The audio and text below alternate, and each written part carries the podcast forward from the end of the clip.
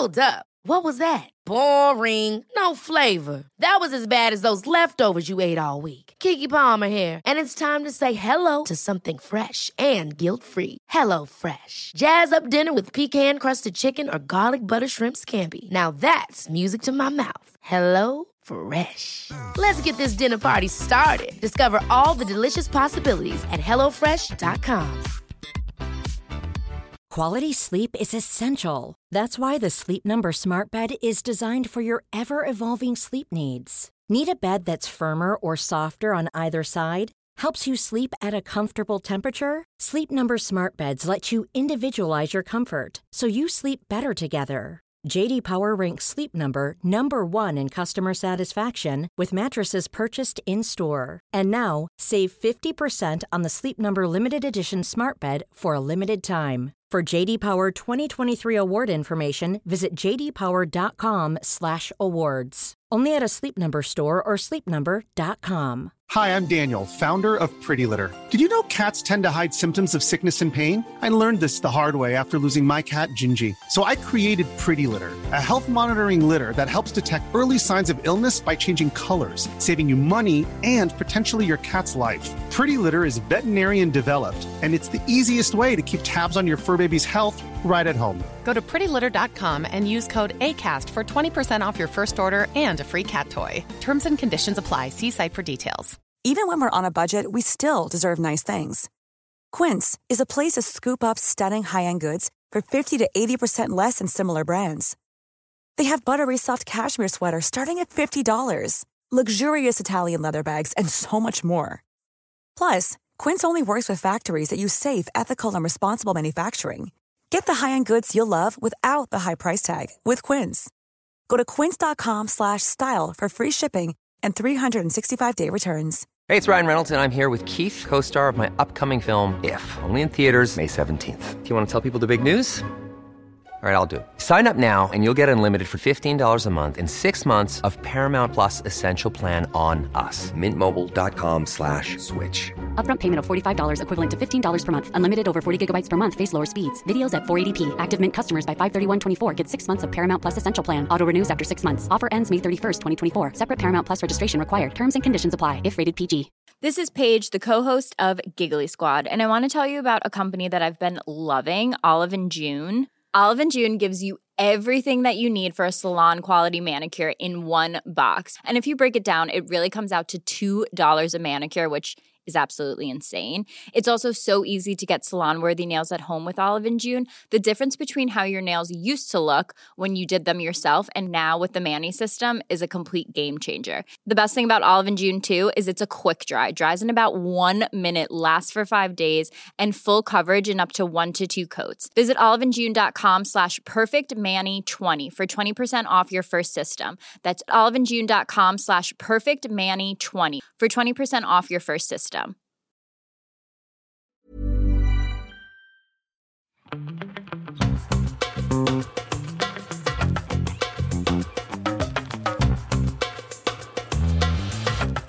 Welcome. Hi. Uh, this is um a podcast called Wow, well, like nervous giggle I did. What is wrong with you? I don't know. No, I do know. I need caffeine. Welcome to Don't Blame Me, a podcast where we give you wonderful, amazing, life-changing advice because that is the gift that we have been bestowed, and it would be selfish if we did not. Correct. Share that gift with the world or wherever you're listening because we're not thinking small. Mm-mm. And as our... We're not earthers. I mean, you're definitely not. You're uh, you're. So what is the... universe planet hopping version of a passport route? Because that's your goal. You're like, take me, take me, like, take me on a trip. I'd like to go someday. Pluto or Saturn. I'd like to see Milky Way. That was good. Thank you. I used to write parody songs in high school. Did you really? Yeah, my friend and I, we made an entire Christmas album. We did a whole photo shoot with like a pamphlet that came Where out and we this? gave it to all of our friends. All of my fucking friends from high school still have it and they will still send it. They're like, I get rid of all of my C Ds. They're like, I've kept this. Like, I'll be contacting Sydney right after this. It's so, it's so good. We had one where instead of Gimme Gimme from by ABBA, but we used like the Mamma Mia like backing track version. We changed it to Gibby Gibby, and Gibby was like this small secondary character on iCarly. We wrote one instead of Hey There Delilah, we did Hey There Jackson Carter, who was a kid we grew up with, and we made it like pretending like we were stalking him. And like years later, I was like, we were like sick, fifteen, sixteen when we made this. And like years later, I like messaged him on Facebook and I was like, by the way, I'm so sorry. That was like so creepy. He goes, no, it's so funny. He's like, I tell people like all the time, like it's one of my favorite things ever. Like, do not apologize, like take it back. Like, do not apologize. Like, I love it. Like, it's my favorite thing. And then I'll show people your Instagram and I'll be like, she's, she made a song we were in high school about pretending to stalk me. And I was like, well, okay. So sorry. Wow. Yeah. Small town things. Small town things. Can't say I participated in anything like that. And take in mind that it was a Christmas present for friends, and that's also finals week. So everybody was studying, and while everyone was studying, I was like, I'm gonna make you a soundtrack to study. And it's what? Like, Megan, don't you need to study? Yes. Why, why did you quit doing this? Well, that girl and I stopped being friends, so that was probably a part of it. Oh, and then I then I started drinking alcohol, and then I was like, fuck these parody songs. I'm gonna go party on the weekends. But now that I don't drink alcohol, maybe it's time for me to bring back mm-hmm. the parody songs. It's the inner theater kid in me. Like, I was not a Glee theater kid. I was a D J Earworm one. A Weird Al. Oh my God. I say D J Earworm the same time you say Weird Al.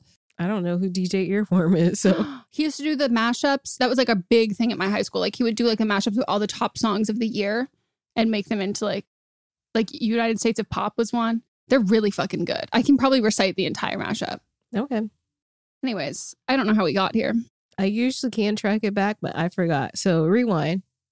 Okay, there it is. There it is. So we're going to give you advice, and you're going to take it or you're not. But you can call in three one zero, six nine four, zero nine seven six and leave us a voicemail. And what can international listeners do? They can send us a voice memo to meganpodcast at gmail dot com. Please keep it to three minutes or less and send it as an M P three. Y'all have been doing very good with that. Well, so thank you. She's impressed. Teacher is pleased. Teacher is impressed. And you might be wondering, why are we qualified? First of all, stop asking questions. Stay curious. Keep asking. What is that TikTok sound? Mm. Stay curious. Like, keep asking questions. It's from Brooke and Connor Makeup Pod. No, it's from Brooke Lady Efron. Again, you're saying words. Don't know what they are. I don't need, they are words, they're not sentences. You're right on that. So, oh, I guess we should introduce, introduce ourselves. My name is Megan. My name's Melissa. And together, we make up the hot button topic on Fox News. Eminem. Shall they wear heels? Should they wear sneakers? Or boots? I I do want to say, I think the go-go boots is very Eminem's on brand. Like, I think we should have stuck with, we should just throw the go-go boots on. Flat when- boots. Heeled boots. When I was in high school, I wanted a green car because uh, in Arkansas, you we do vanity. You, like, you can get vanity plates oh. with because you don't we don't have front license plates like they do in California. And Jealous. So I wanted it to say there's something about the green ones because and then my initials are Eminem, and it would have been perfect, but I didn't get a green car. Well, I just have to say maybe that should be our next Halloween costume. Is what we're M&Ms. That works too. And we can pick whatever color. What's the yeah. tall M and M? Is that the yellow? Red one? Yellow? You're dressed already. She already called me Arthur before that. And she was like, no, pose like him. Like, I'm a doll. I, I said, make a fist. Make a fist. And I said, and I said put on your other glasses because they're closer. I didn't do it because I'm a rebel. You can't tell me what to do. So we're going to give advice. And it's going to be amazing. It's going to be fantastic. It's going to be wonderful. And if you want to watch the video version of this podcast or you just want to support our show, we also do live streams. Everything's on our Patreon. It starts at a dollar a month, and you can contribute how much you want for if you go past seven dollars. I think seven. It's one to seven, six. One to six. Mm-hmm. Are we sure? I'm positive. Are your are your glands swollen? I like to feel my pulse sometimes just to make sure I'm still alive. I've told you multiple times I can never feel my pulse. Mine's right there. I can never feel it. Let me see. And then I in like P E class. It's right there. Well, maybe I can feel it more now with the postcode. Oh yeah, you gotta really, you gotta yeah. push into it though. It's a little right. It's right there. Oh, I can feel it now. If I remember in high school, were like, you just like tap touching yeah. it before? No, you got to push it. Oh, I, as somebody who took first responder, which every day I'm thankful for. When I look at my earrings, I'm like thankful. No, in P E class, I remember we had to like do like a segment on, you know, first aid, health, or whatever. Mm-hmm. And I went to my teacher. I'm like, I can't have a pulse, and he was like, you have a fucking pulse. Okay. Support our Patreon. Support the show. Live streams are very fun. Anything else? Or should we get into... Let's get into the calls. Woo-woo-woo. Hi, my name is Melissa. Um, I'm twenty-five and use she, her pronouns. I'm calling to get advice on how to tell my extremely Christian parents that I'm not religious. Here's the context. Um, my parents were Christian immigrants who raised me and my two older siblings to be super religious, and my siblings still are. We live in the South and went to church every single Sunday unless we were either sick or out of town. In the past couple of years, I've left, left Christianity for various reasons, including religious trauma that is largely due to my parents and how they raised me. I'm also bisexual, which makes things extra rough since my parents are definitely homophobic. My parents otherwise are good parents. We have a decent relationship, but the ways that they've traumatized me with religion have obviously made it super hard for me to feel like I can be myself around them and talk openly about my friendships and relationships. I was in therapy for six months last year for my religious trauma, and since then I've been much happier and actually able to date, which I didn't do for many religious trauma, purity culture, closeted, queer-related reasons. For a while, I decided about lying to my parents about being religious was completely fine since it's none of their business, and I live a couple of hours away from them, and I'm financially independent. In every other relationship I have, though, I'm super open and honest, so not being forthcoming about not being Christian anymore really fucking bothers me.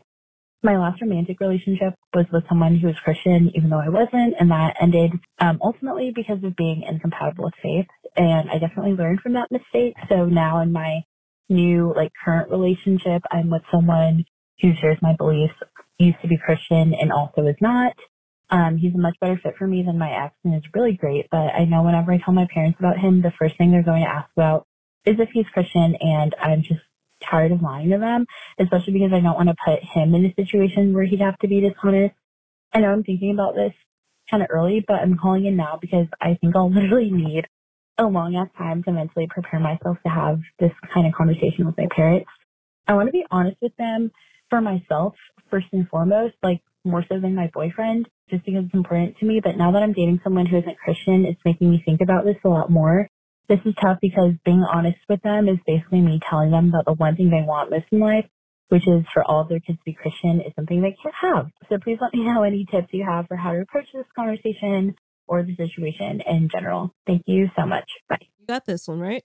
Oh, I've got so much experience with this one. I know all about God and the and the Christian and the Easter and the and the and the Black, not Black Friday. What's it called? There yeah. you go. I'm very well versed in it. I am a gal from the South that went to church every Sunday as well. I have gone back and forth with what my faith is for a while, especially once I was no longer going to church. I kind of stopped going to church in college. I would go sometimes, but not all the time. And then after college, I was like, Mm, I don't know if I believe in God anymore. And now I've gotten to the point where it's more of just like it is. I have a relationship, like I believe in God. I have a relationship with, with God. And technically I'm a Christian, but I don't go to church at all. And I don't want to go to church. I think if I had kids, then I'd probably like put them in Sunday school. But like once and then they got like a base understanding and then they could choose for themselves what they wanted later.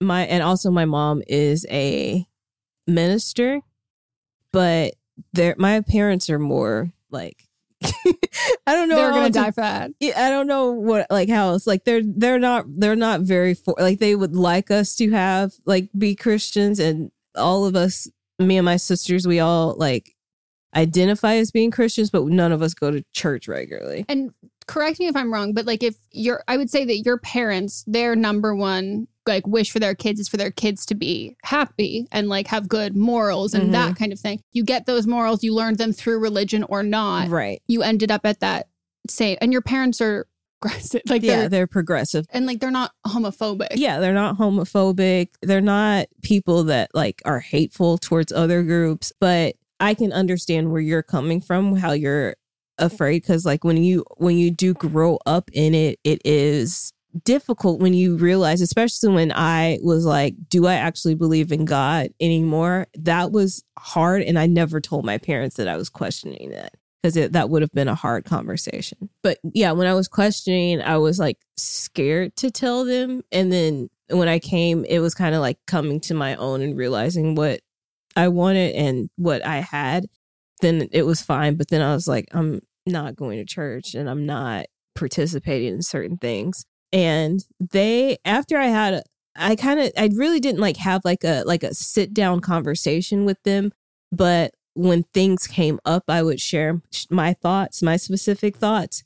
And they still like, they're fine with what, they're not like over, overly excited about it. Like mom still like, sometimes will be like, come to church with me. And I'm like, no, I'm not going. Um, especially if it's an early service, which it usually is around when I go for the holidays. Like very early in the morning? Like eight o'clock and definitely not. Oh my God. Yeah. But like, they're not completely, like they're fine with it, then they're not completely okay with it. And I don't think they'll ever be. But like, if I, I think like if you come from a place where this is my own relationship with the faith and you, you yourself, you don't have a relationship. If you come from it, like, this is what I've decided to do with my life and I'm happy, I'm thriving. Also, you said you weren't financially dependent on upon it. Like it's their choice to accept it or not. You can't force anybody to accept it. But I also don't think, I, I don't think you need to make a grand announcement. But if it does get to the point where your parents ask if your partner is religious or not, just say they have the same type of belief that I have. Yeah. And like you you can say as much as you want, and you have you said you have time and you feel like you, you might be jumping the gun a little bit, but like you have you ha- you do have time to figure out what that is. But like, and also talk to, you said you've been in therapy talking about your religious trauma. Ask your therapist their thoughts on it. But like just sharing what like bits and pieces of your life without going into too much detail can help in the beginning. And I think they'll eventually get it. They're not going to be happy. And I don't think that they're going to be like jumping for joy for it in the beginning, but they'll get used to it. Yeah. Parents have like a hard time. A lot of parents, I can't speak for all, I mean, I'm not even a parent, but like if you take the, just the trauma part of it, like knowing that they played any role in harming their mm-hmm. child, like that's a really hard pill for a lot of parents to swallow. And then when that's, there's a religious aspect to that, it's kind of like you have this whole thing backing you up and why, and why you didn't cause any trauma and why it was fine. Like you have a higher power or a faith that like implored you to do that. And therefore you, it, it can, can kind of make someone think they're even more right. Like mm-hmm. it can really, really like stick them in on that.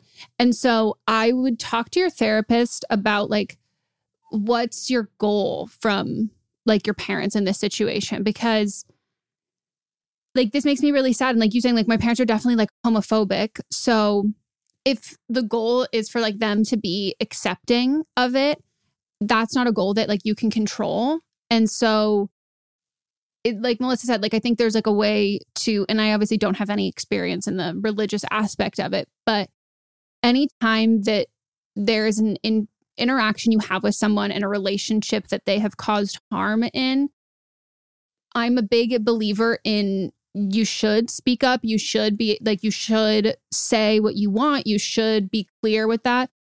But the only time I think that you should do that is when you're ready for all of the potential outcomes, not just financially, but also emotionally. Mm-hmm. And we also know that like, I'm a big fan of lying when you want, when you need to lie. Like, and I know you're like, you don't want to keep lying anymore, but I would also unpack like, why? Do you feel guilt? Like, do you feel like you should be honest and truthful?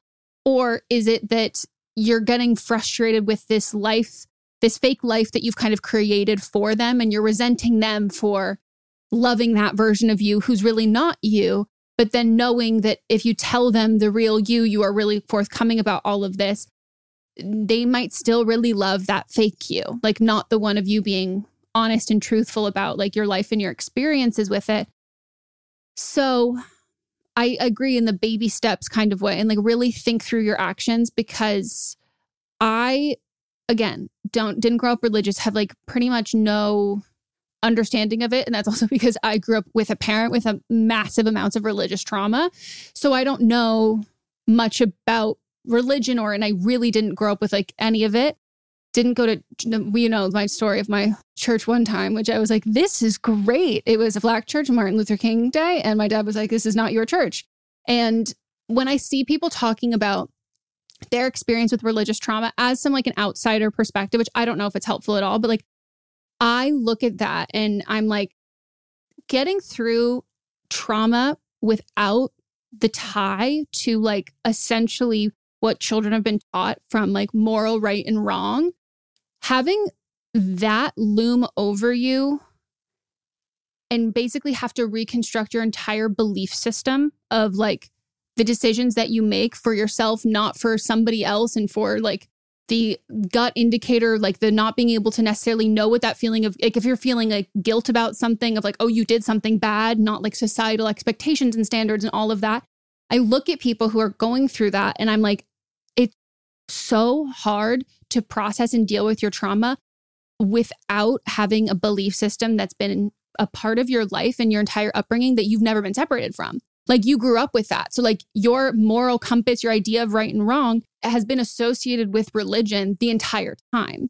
And the decision-making when you're going through trauma and trying to process all of that is a lot of like, am I crazy? Am I right? Am I wrong? Am I all of this other kind of stuff? And so that to me is really, really, really hard.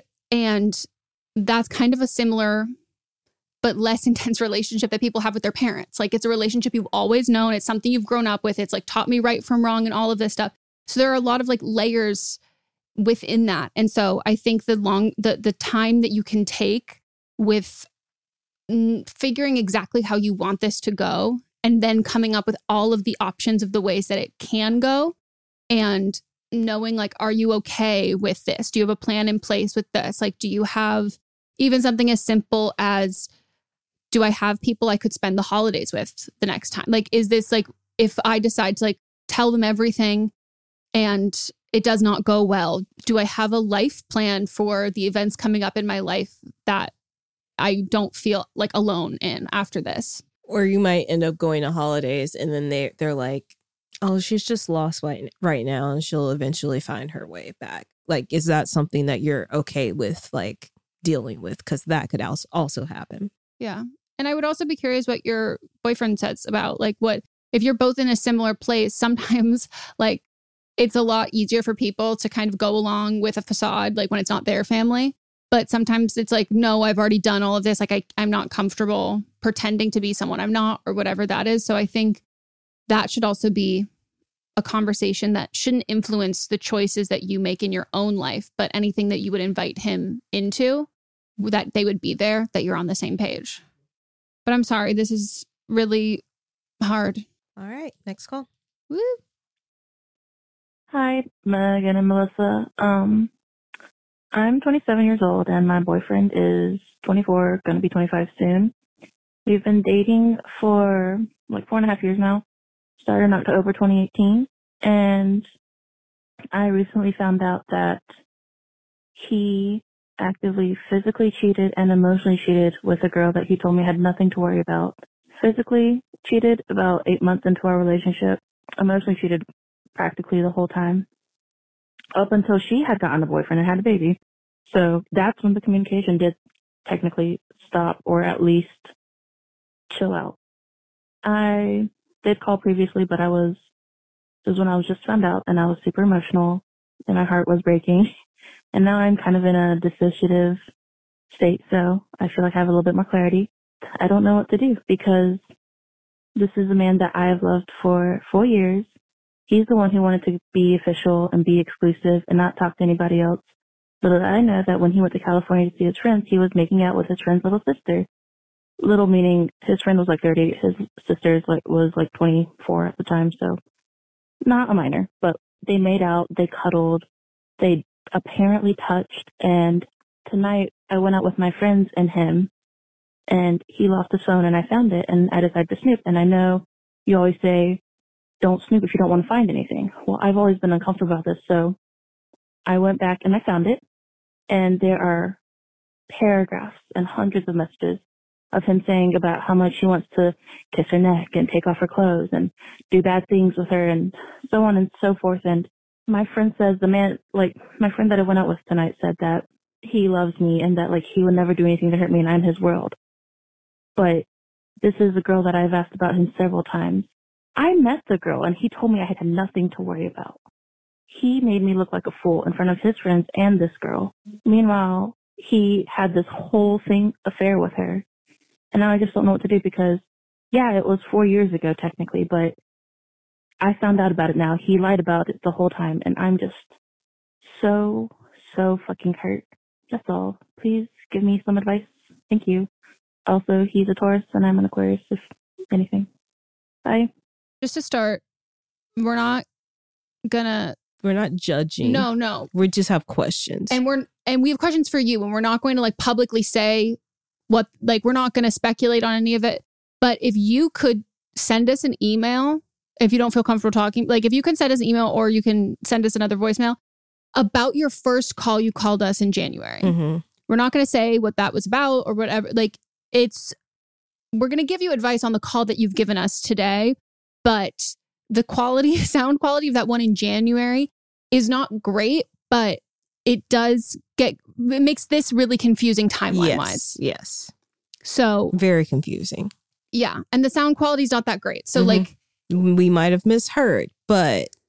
We must, that seems like we've misheard a lot, like yeah. a lot of things. And, but again, we're going to give you advice on the call you gave today, but I don't know how, if it we can have some clarity on that, yeah. we would be able to give you, I think, more, be- better yeah. advice. Because um, it does feel like we're kind of going against what has already of, been said. If, yeah. In case y'all don't know, if people have called in before, sometimes we listen back. Yeah. Just to make like get the like sense of what's happened, see if things have changed especially from the about other relationships. Call. Uh-huh, especially when it's relationships, and the other call just doesn't quite fit into this timeline. Mm-hmm. Please let us know. Please do. So I guess my first thing is like if this happened four years ago. So it happened eight months into the relationship was the physical thing. The emotional thing was the whole time. And and did we know when exactly when it ended? Mm-mm. Because my question is, you, if you were still snooping, if you decided to snoop after, I don't know, presumably there's a whole baby. So this is at least a year, maybe two years. That that's still on your mind. Right. So to me, that is his... behavior hasn't changed mm-hmm. because sure you can have a feeling about someone that like, oh, this feels like this might be like a sketch kind of relationship, but the reason why you have that feeling is because of the person that you're dating and you know how they react to that person. It's not like bred out of thin air. It's mm-hmm. because like I'm dating you, I know how you are when you like someone, and this is like this, I'm getting bad vibes. And that's why it's like, it's never about the other person. It's about how you're relating to this other person. So my question is, or my assumption is from that, if this had happened, let's say like two years ago, then, then I don't think his behavior has changed in mm-hmm. a way that like is significant for you, that this is still top of mind. And that this is, that the second that you have his phone, the first thing you want to do is, is snoop. Right. Which is not like, I'm not against, we're very not against snooping, but I... You snoop because you have a reason to snoop. You just wouldn't look out of the blue. No, and especially if like they stopped their friendship, she got a boyfriend, like they had a baby, and your relationship with him, like he made a complete pivot in all of that. Like you, you wouldn't, you wouldn't look. And so to me, I think any relationship can get through... Like, honestly, probably any, like you can get through anything in a relationship if both parties want to and put that work into it. To me, like I, like the fact that he didn't tell you any of it and you had to find this out. Yes, that's the worst. That really fucking sucks. But, but also he didn't make you forget about it. Mm-hmm. It's not like the fact that it still weighed so heavy on your mind and it was still this like big un- unanswered question was because like there were cracks. Like, I, I don't think that he has redeemed himself in like the, wow, I really fucked up. I'm going to cover my ass and I'm not going to tell her. And then she's never going to have any doubts because you still had doubts. You had doubts. And even if it, you said that it ended, you know, if we just cut off the, the baby part, like at least a year ago, mm-hmm. he still had these messages in his phone. Yeah. And then you knew if he hasn't messaged her in over a year, you knew to go to that text message. Yeah. And like, does he have a trip coming up to California again? And you were worried about that and you had an inkling. Yeah. Why was it top of mind for you? Because mm-hmm. to me, that just it, that just speaks volumes of like the relationship. And she's not the problem. He's the problem. And this, I think, is proof of that because she's eliminated from this situation. But there's been a lot of time there and you still rightfully have these feelings about it because he's the common denominator. Mm-hmm. And it doesn't seem like, you know, he's put the the work in to make you even not want to snoop. Like, because that's the thing, like for anyone who hasn't snooped, there's a huge difference between like, there's this like line of like, you can be a really curious person, but then there's like blissful ignorance that you're like, if it's there, I don't even want to know because right. like, I'm happy. Like, I don't want it, like whatever that. So there isn't just a kind of person who like, oh, I'm curious. I need to know everything, all of that. Like that, that's not like a, a passive kind of feeling that you do when you're really secure in your relation. It, it, it's just not. Mm-hmm. And so to me, that this is like a symptom of like a much bigger issue, which is his part in the relationship, and not just his part in the relationship and straying from the relationship with her, but his relationship with you. And that's where it seems like, sure, in theory, can you get over something from four years ago? But it's not like this was a single, like you've been stewing on this thing for four years. This wasn't like, oh, this was a one-time indiscretion. Like the fact that you then snooped and this event happened, the physical event happened four years ago. You've been living with that feeling of this person and all of this for four years. And he knew that and watched you go through this for four years mm-hmm. of that. And there's been no redemption arc from him. Like you're not shocked. This isn't like, oh, like our relationship took a massive turn for the better after all of this. Like he started going to therapy. Like he just became so much more present and was such a better partner. Like it, he wasn't. It's just that now that you found out that this was a part of the journey and you've kind of been like, okay, wow. So I was right. And then what? Do you know right. what I mean? Yeah. Like, what do you want to do with this information? Because you've told your friends and I don't like how your friends. It seems like it was a mutual friend, right? Yeah. I don't like how they. Like he loves you. Yeah. He would never hurt. Well, he, he did, did hurt me. You. Yeah. So... Like, and there's proof that he did it. So I don't, I don't like how that whole thing went down. So it's like, now you have the information. What do you want to do? How do you want to proceed? Is this something that you can move past? Have you at this point? Because now it's been like a, a when this comes out, it'll be like a week since you called in. Have you talked to him about it? What did he say? Did he admit to it or did he continue lying? How do you want to move on? Yeah. And you don't have to decide now. Like it's still new. Take some time and figure out what you want. And also you can try something and then be like, okay, this is not what I want. Mm-hmm. Like there is no set in stone game plan for you. Like you can go based on how you feel, but I think beyond figuring out what you want, you need to figure out what he wants and what he's capable of, because the idea of like, I want to work through this, I want to be better. That's all. Then it's like, okay, so what are you doing? Mm-hmm. So be better. Right. And then like the lying part, like what's going to be different? Is he going to continue lying or is he not? And what happens if you catch him in another lie?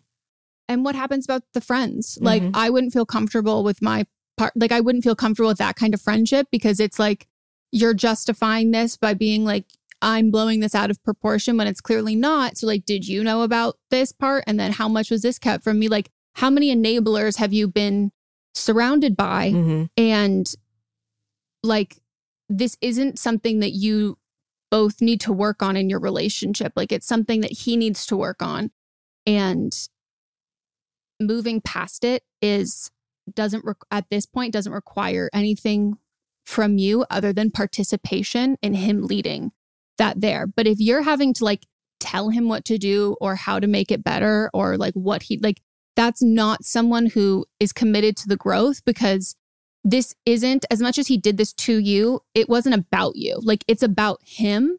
So he needs to grow and do better as an individual and in a person. Mm-hmm. And that means that he will be treating everyone better and everyone with respect, like his romantic relationships, his friendships, his coworkers, his family, like, but that driving force has to be him wanting it. Like, it's not a relationship issue. It's a him issue. The relationship is a casualty of him, like not respecting him, not respecting the people that he supposedly cares about. And right. so I also think if you don't see him doing that, and if you don't, that you ha- you do not owe him to stick around and watch him go through the motions and pretend to try to get better. Like, mm-hmm. it's just like, trust your gut in the sense of like, can you get past this? But can you see him growing and being, not being this person anymore and doing all of this? Like, can you see him put in that work, and why can you see that? Mm-hmm. Is it a fantasy, or have you seen how when he's approached with a task that he needs to do, like, is he good at bettering himself? Like, does he focus on self-improvement? Is he open to like mental health and therapy? Like, has he worked on his boundaries and relationships with other people in his life? Like, how does he How does he deal with like shame and guilt and struggle? Like, how does he overcome obstacles in his life? Does he ignore them? Does he abandon? Like, what does he do? Because how he operates in the rest of his life is how he will operate in, you know, growing from this. But you also don't have to stick around for that. Right. I think there's also nothing wrong with reaching out to this woman and being like, she might not respond to you. She might completely ignore you, but she might respond and being like, hey, I just found this out and I'm trying to decide if I'm going to move forward in this relationship or not. And I am not going to be able to do that if he's not one hundred percent honest with me. Can you tell me exactly what happened and I can line it up? She might lie, she might whatever, but at a certain point, what do you have to lose in that situation? And a lot of people have kids and they have a lot of clarity about like the mistakes that they've made and the things that they wouldn't want to repeat. And for her, it might be a healing thing of like, I really fucked up and couldn't apologize because I don't know what you know and I didn't want to do anything like that. So she's not um, the number one enemy here. And I don't think there's any harm in theory, M- maybe not good for you personally, and that's a choice that you have to make, but in theory of asking her for honesty and being able to cross-reference that with him. But at this year, many years into a relationship, you should know when he's lying. Mm-hmm. It doesn't have to be either or, like, I'm breaking up and we're mad and like, fuck him, or, well, I was right in the satisfaction. It can be both. Like, you can have that satisfaction of like, I'm glad that I, I'm not glad that this is what happened, but I'm glad that my gut was, tell, I can trust my gut. Like, I'm glad that like that feeling there, I can solidify that, especially if you choose maybe not move forward in the relationship, but at least try and get more honesty out of him, now knowing that like you can really, really, really trust your gut. And you can really know when he's not being truthful with you. Right. But caller, please, because we've got questions. We've got questions. Let's take a break. Woo!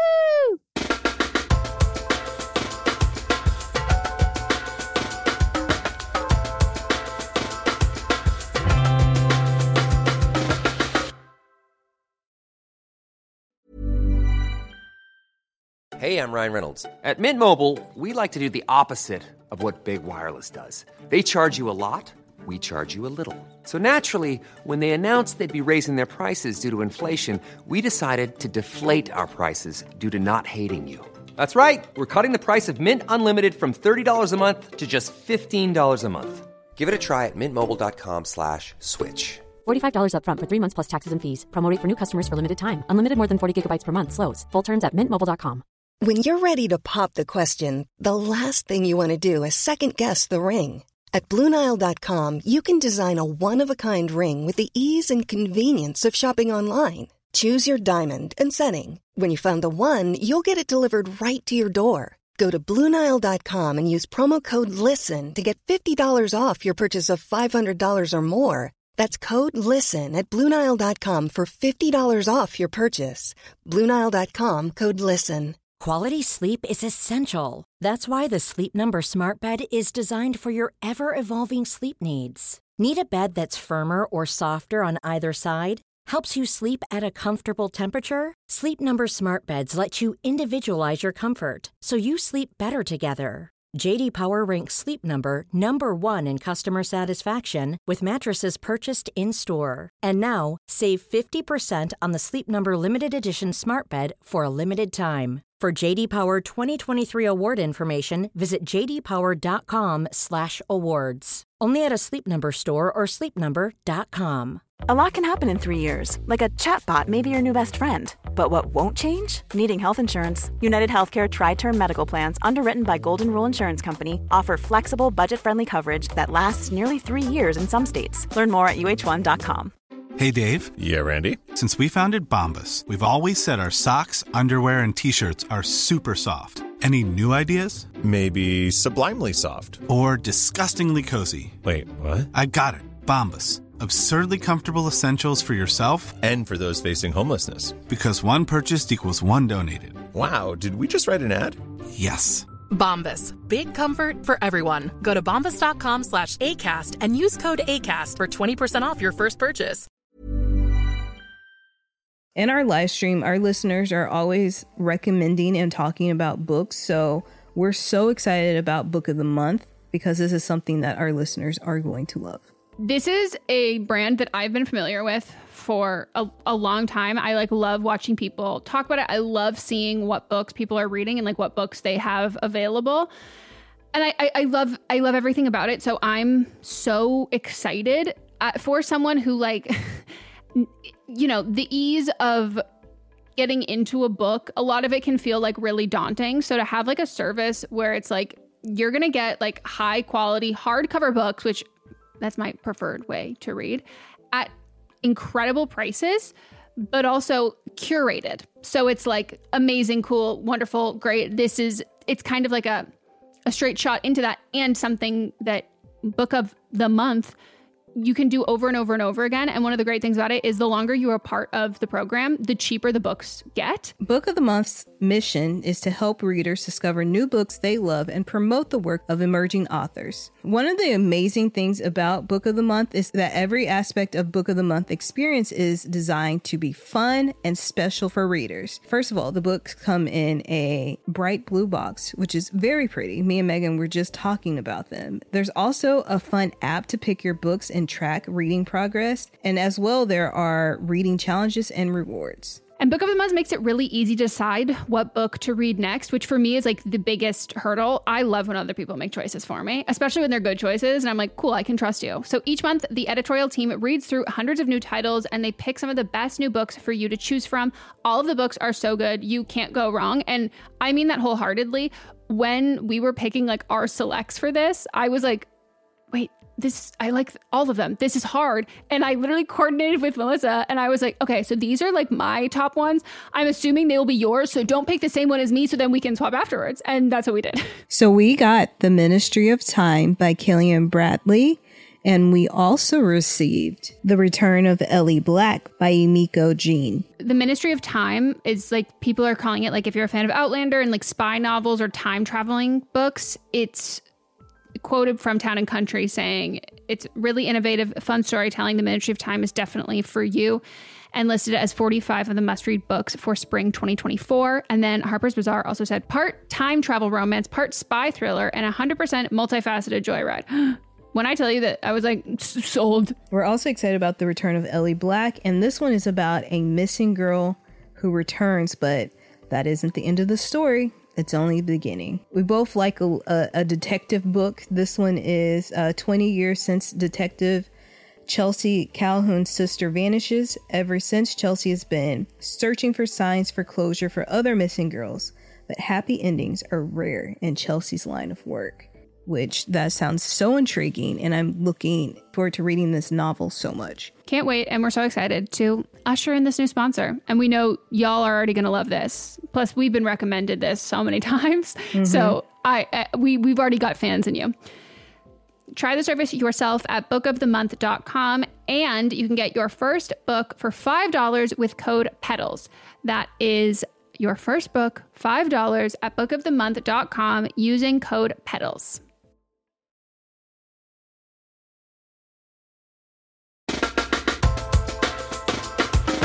And we are back. Let's play the the, the the call. Sorry. The words were hard to get out of my mouth. I am twenty and use she, her pronouns. My ex-girlfriend, who is twenty-one and uses she, her pronouns, and I broke up two and a half months ago after dating for over two years. For a little background on our relationship, we went to the same high school and started dating right after we graduated in twenty twenty. I went to college about thirty minutes from my hometown, and she stayed there to work, so it wasn't too much distance. Our relationship was amazing, and we loved each other so much. Flash forward a year, her family moved back to the state they were originally from um, to be closer to family, and she had to make the choice of whether to stay or go. She tried staying for a few months, but ultimately decided to move back to them because she just wasn't ready to live on her own yet. I supported that decision one hundred percent. Um, she's had a lot of hardships with her family her entire life and struggles with her mental health, so I just wanted her to be happy and healthy. We did long distance, about a five-hour drive for a year, and it was hard, but we both fought to make it work. Unfortunately, through the distance, our relationship didn't grow and lost passion when we were apart. I am very busy at school, and she had been struggling with a lot of family issues. It was hard for me to understand everything she was going through and support her through it from far away while juggling my busy life. She needed more support from me as a partner, but I just couldn't meet her at that level no matter how hard I tried, and I got very down on myself. So we mutually decided to break up. I wish things were different, but our situation just got in the way, and I wasn't good with the distance. After two and a half months, I'm still struggling with the breakup, and these past few weeks have been especially hard. I've been tapping into my emotions and reflecting on the past, and honestly, I've just been feeling a lot of guilt that I couldn't be there for someone that I cared for with my whole heart, and I let my busy life at school get in the way. How do I heal from a breakup that was mutual when I'm now feeling a lot of guilt and shame for why it ended? Another thing is, after we break, we broke up, we stayed in contact. Um, she had a really hard family thing happen right after we broke up, and I just wanted her to know that I was still there. But we went no contact a few weeks ago so that I can really work on myself and healing, because I'm really struggling and she's a lot farther in her healing journey from me and doesn't really want to talk about it anymore. Um, do you guys think it's worth rekindling the friendship one day? Because even though the relationship didn't work out, I still really miss her as my best friend, and I just really don't want to lose her in my life. Um, I started going to therapy this week to work through these things, but any advice that you guys have would mean a lot to me. So thank you so much for taking my call. Obsessed with your voice. I love, like, that just, like, it felt like sunshine and rainbows. And obviously your situation's not, you're not feeling like sunshine and rainbows, but it, you have a lovely, lovely voice to listen to. This is hard because my instincts kind of switched as she kept talking. Yeah. The thing with relationships are that, like, when it's a really good relationship, that person that you're with is your best friend. Yeah. And when you break up, you're not just breaking up like in a romantic way. It's also a friendship. And I know that you don't want to lose your best friend, but it sounds like that she doesn't want that friendship. Or if she does, she doesn't want that best friendship. Mm-hmm. And like there needs to be a bigger divide, because there is my high school boyfriend and I were like, he was like one of my best. He was like, yeah, my best guy friend, one of my best, best, best friends. And when we broke up, it was really hard. It was losing a friend and a relationship. And we didn't ever move forward. But if we were to move forward as friends, we would never be able to be best friends again, because our best friendship was rooted in love that was also romantic. And that's really the only difference between in a relationship where you're not a romantic or asexual, the intimacy of the romantic emotional intimacy and the physical intimacy is what differentiates between a friendship and a romantic relationship. So that best friendship is rooted in that. Like, mm-hmm. She became your best friend. I don't know if she was your best friend before, but again, like if you were romantically involved, that's always going to be woven into that friendship. So it can't be that again, because it being that again is it being a romantic relationship. They're not separate.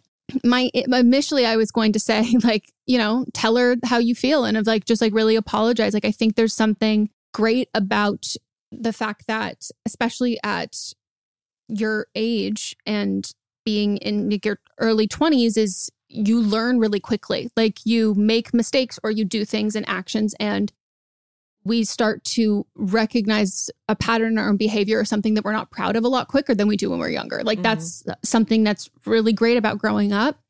But if she doesn't want to talk about it anymore and she's a lot farther along in that, then I don't think you should reach out, because she doesn't need it. Right. And this definitely sucks. And I can only speak out from like an outside perspective. And so anyone who is in same sex relationships, specifically women who date other women, like, feel free to be like, no, you're fully wrong. But yeah, like, because, you know, we've before people be, have been like, y'all straight show. Oh, when we've made, yeah, when like, we've like, said oh, that.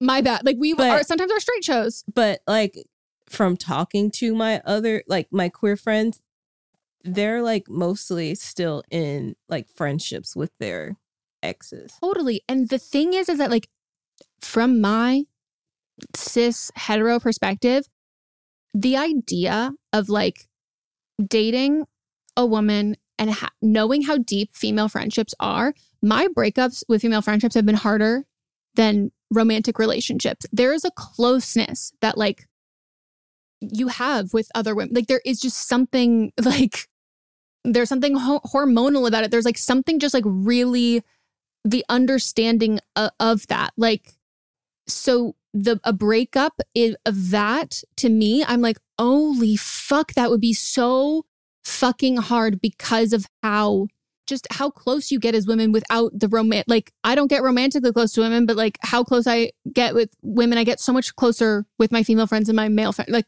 in the pacing of mm-hmm. it. So I think that like this makes sense to me why this like has really shaken you up, and like you don't want to lose that friendship there, because it is, I do think female friendships are very different, and like there is a r- much deeper thing there that's harder to kind of let go of. But I think that like until you can recognize that you're both at the same place, I don't think that there's it's worth it to pursue a relationship, because it's going to be at the expense of one of you or both of you, mm-hmm. like your emotions and your feelings. And she's not going to be always ahead of you in the moving on process. Like, there gets to a point where she, you've moved past it. And it's kind of like, once you reach that finish line, you've reached it. You don't keep going on farther past the other person. Like, it's never, it's not going to be this constant game of catch up. But I do think that you lost two things at once. And you're rec- recognizing now that like, you're not proud of the actions and how you handled it at the time. And guilt and shame are not productive, and like some of the cruelest emotions that we can put ourselves through. And you've remained in contact with her. It seems like you saying that the no no contact thing was a few weeks so you can work on yourself and move along. That seems like it was either something that you brought up or she brought up out of love.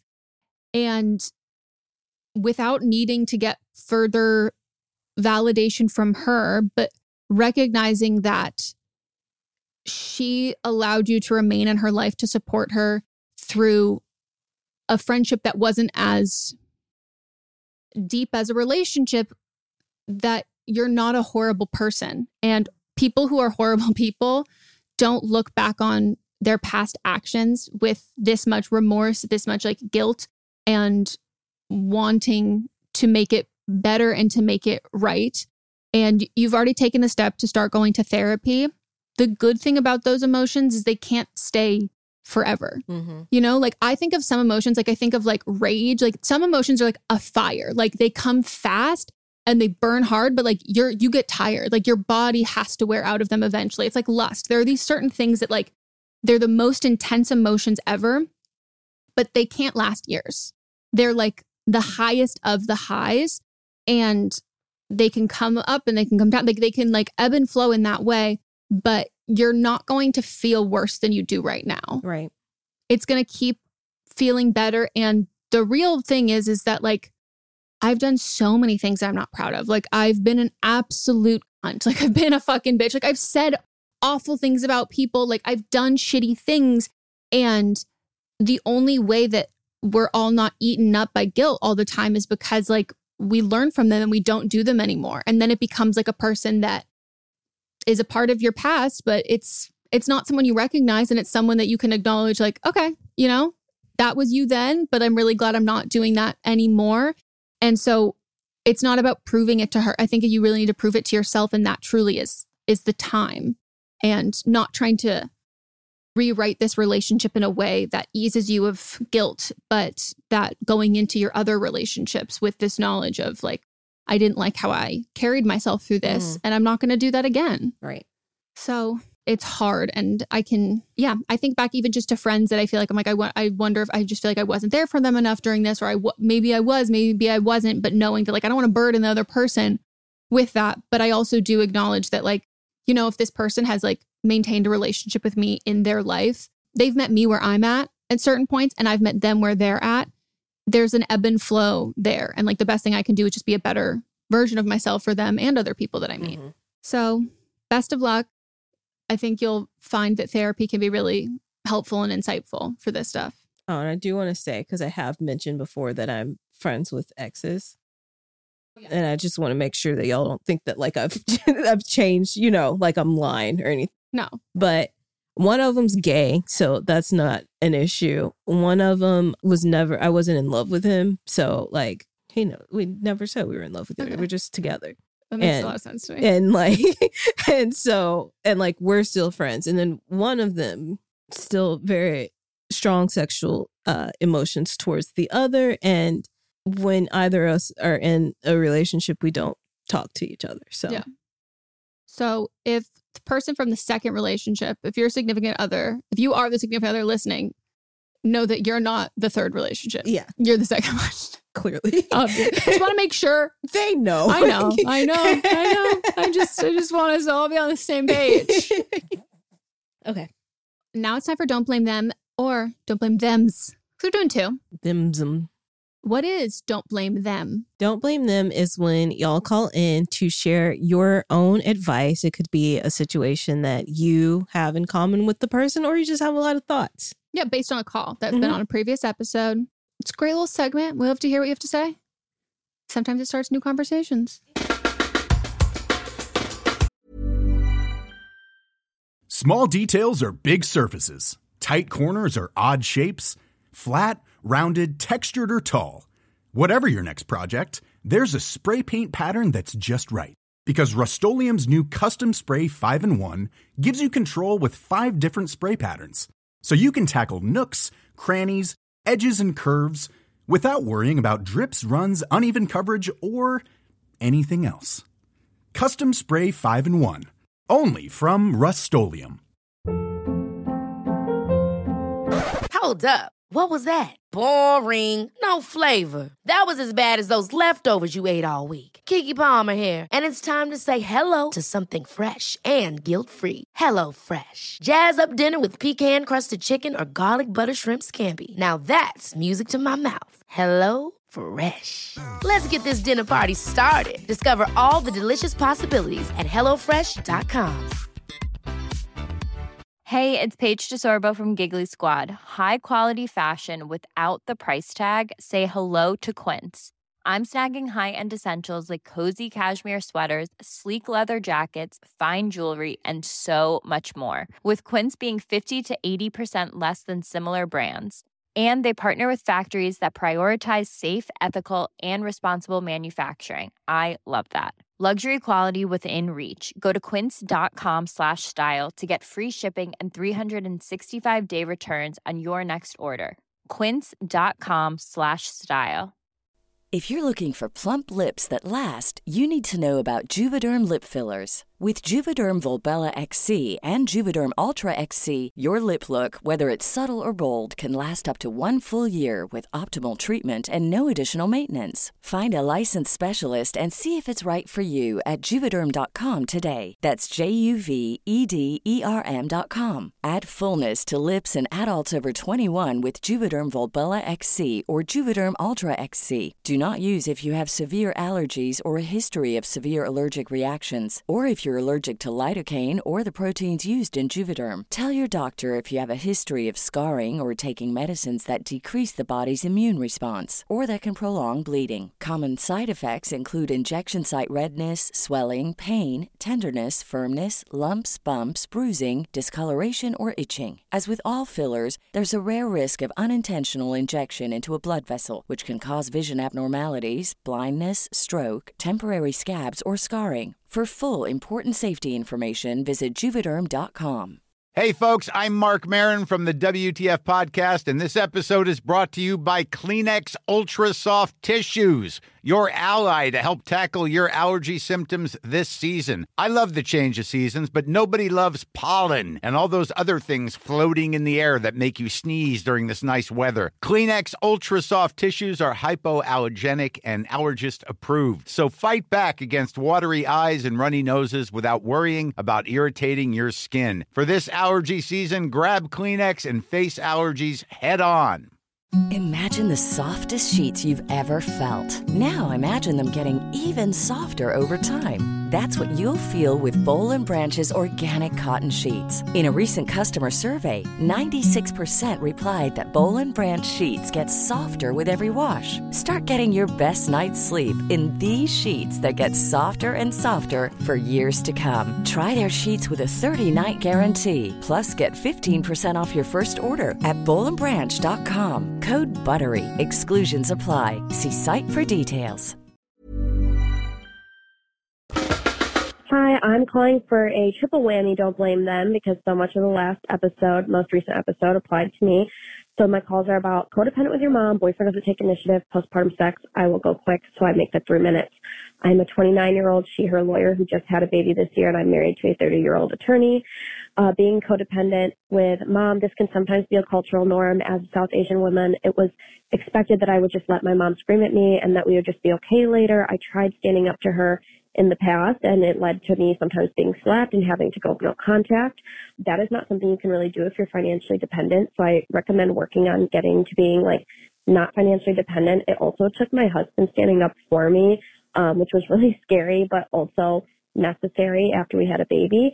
And I would just say that follow the advice that Melissa Motz and Megan gave, and also maybe try doing a three-way call with the collection agency, uh, because three-way calls have been super helpful. I'm medically disabled, and with collection calls for my Ill- my chronic illness, that has been really helpful, is doing a three-way call. Lawyer boyfriend, it sounds like he's still in school, not fully an attorney yet, so these issues will probably only get worse, um, unfortunately, once the stresses of the job come up. And you might just not be a good fit for one another, but if you wanted, you could try the love languages quiz to see how you he gives love and how you receive love, and have a conversation about that. You also might have an anxious attachment style and need more affirmation, and he could be more secure. So that might be something you might need to work on as well, but it is possible that it's just maybe not the right fit.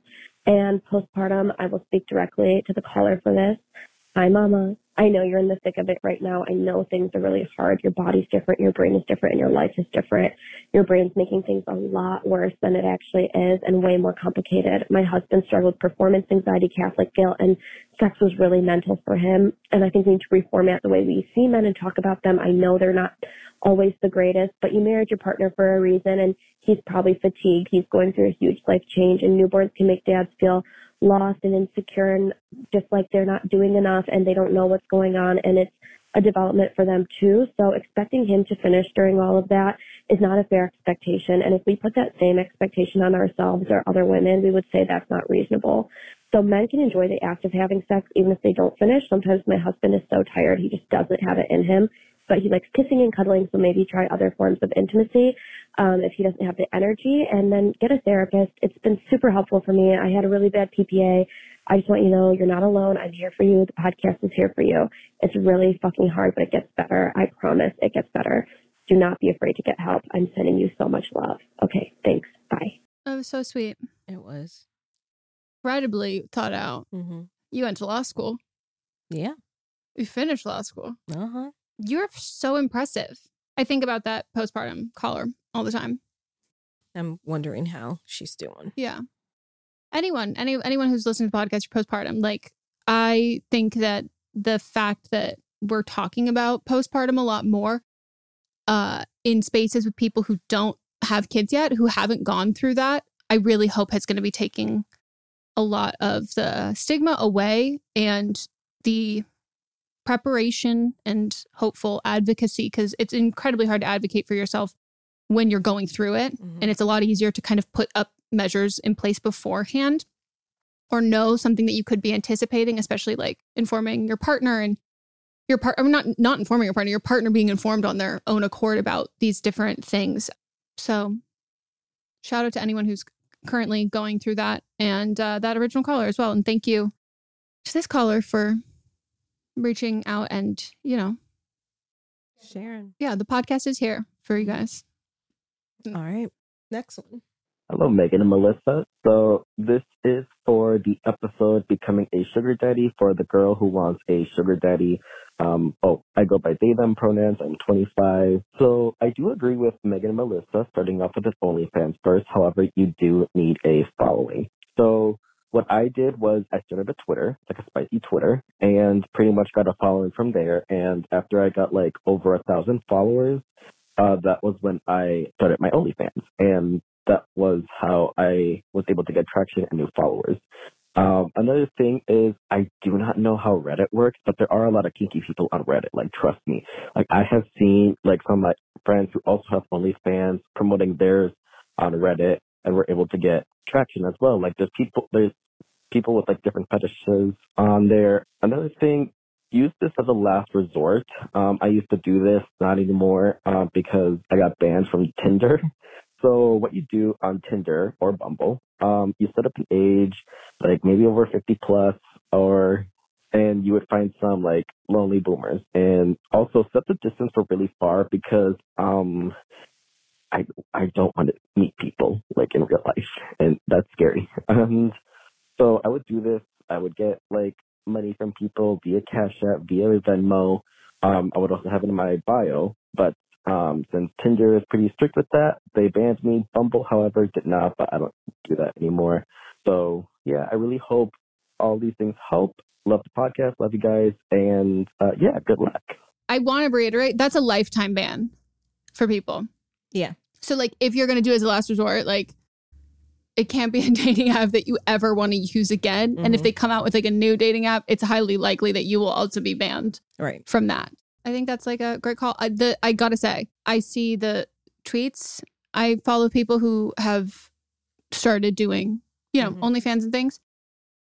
And I gotta say, people, the engagement I've seen on some of these on Twitter and stuff, I'm like, oh, wow. Or people will like post about like a, a photo. And there's a lot of times that like, there's a lot of like resharing of photos of people that once you put it out on Twitter, mm-hmm. you don't own it anymore. It's not copyrighted. So other people will post it.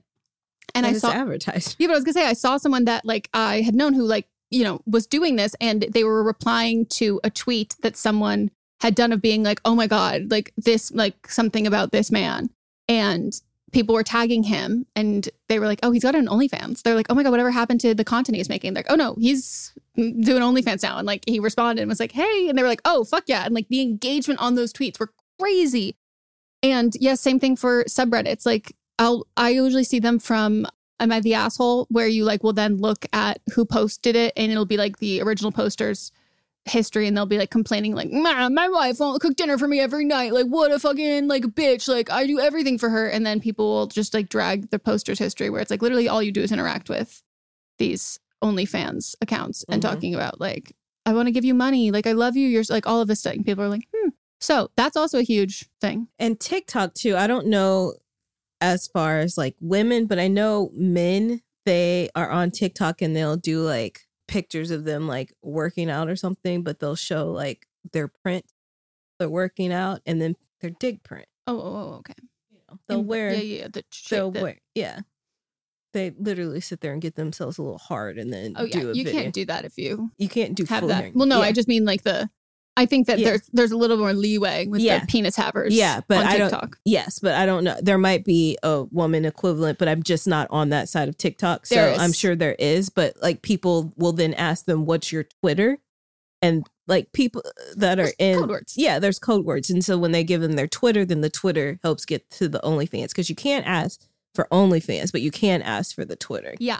So I would just say that, like, if this, for anyone who's like going to like fully pursue this, pursue this, I would, this might sound silly, but like I would think about it in a similar way that the same advice I would give to content creators, where it's like diversify. Mm-hmm. You can't rely on one singular platform for your money, and especially for like making money. Like OnlyFans has gotten better at like not, they had like a bit for where it was like people were getting banned for like things or like a hiatus on paying payments and stuff.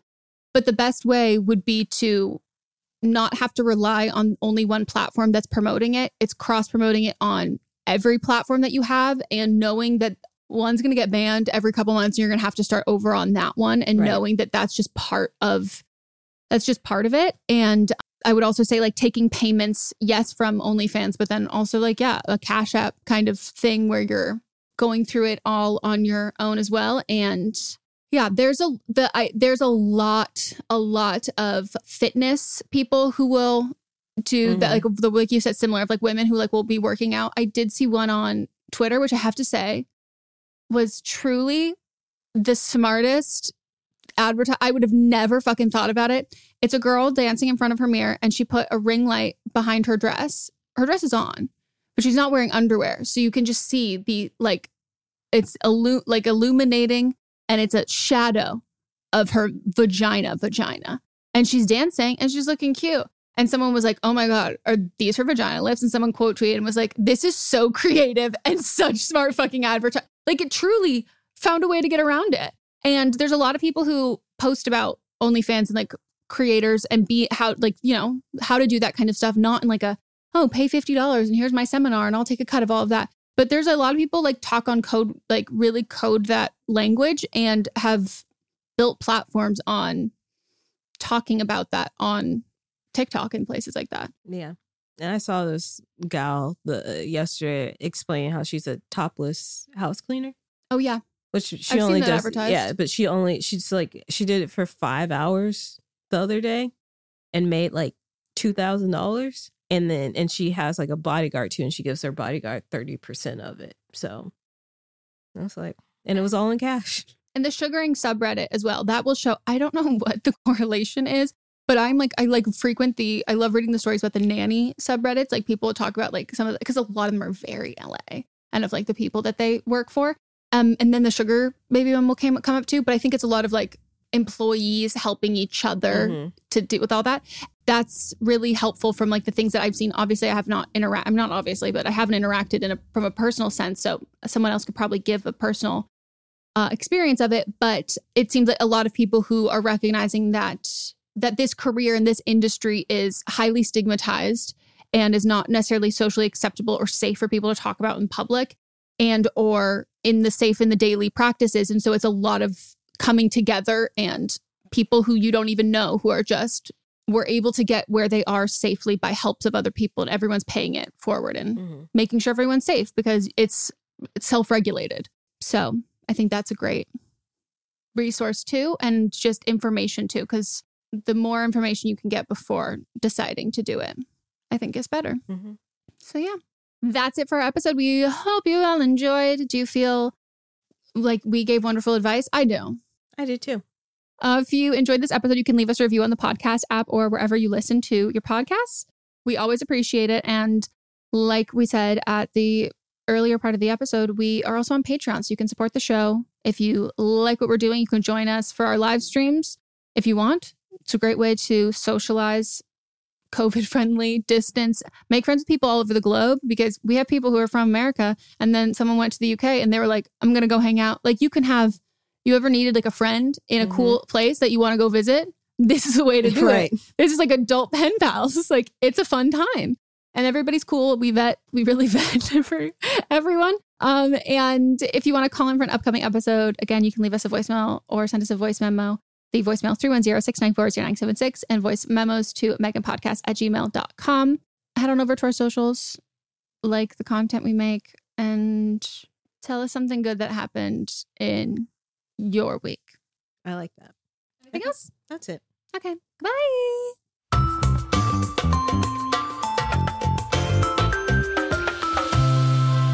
Don't blame Play Me is a production by me, Megan Rinks. And me, Melissa D. Monts, plus Diamond Imprint Productions. Post-production sound and editing by Coco Lorenz. Production assistance by Melanie D. Watson. And music by Giacomo Picasso and Ryan Hunter.